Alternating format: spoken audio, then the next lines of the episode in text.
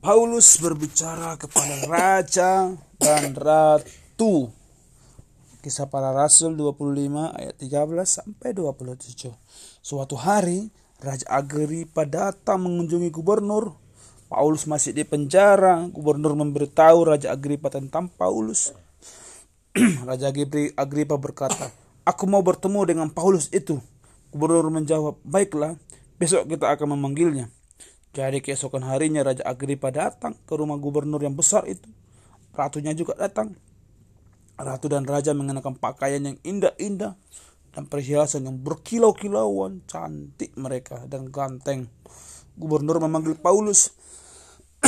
Paulus berdiri di depan Raja dan Ratu. Ia tidak takut. Ia gembira menceritakan kepada Raja Agripa siapa itu Yesus. Jadi Paulus menceritakan kisahnya.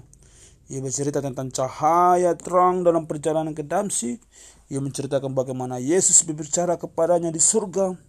Ia menceritakan bagaimana Yesus mengutusnya, menyampaikan kisah tentang Yesus kepada semua orang dimanapun.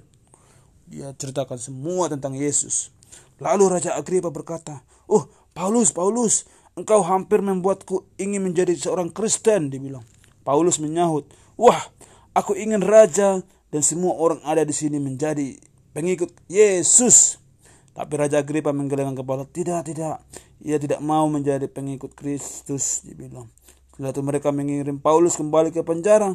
Raja Agripa berkata, "Paulus tidak melakukan kesalahan apapun, tapi ia ingin menghadap Kaisar, dan engkau harus mengirimnya menghadap Kaisar."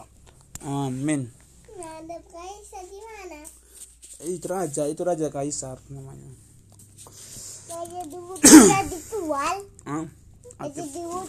Dia ceritakan apa sih? Paulus ceritakan apa sama rajanya? Bapak.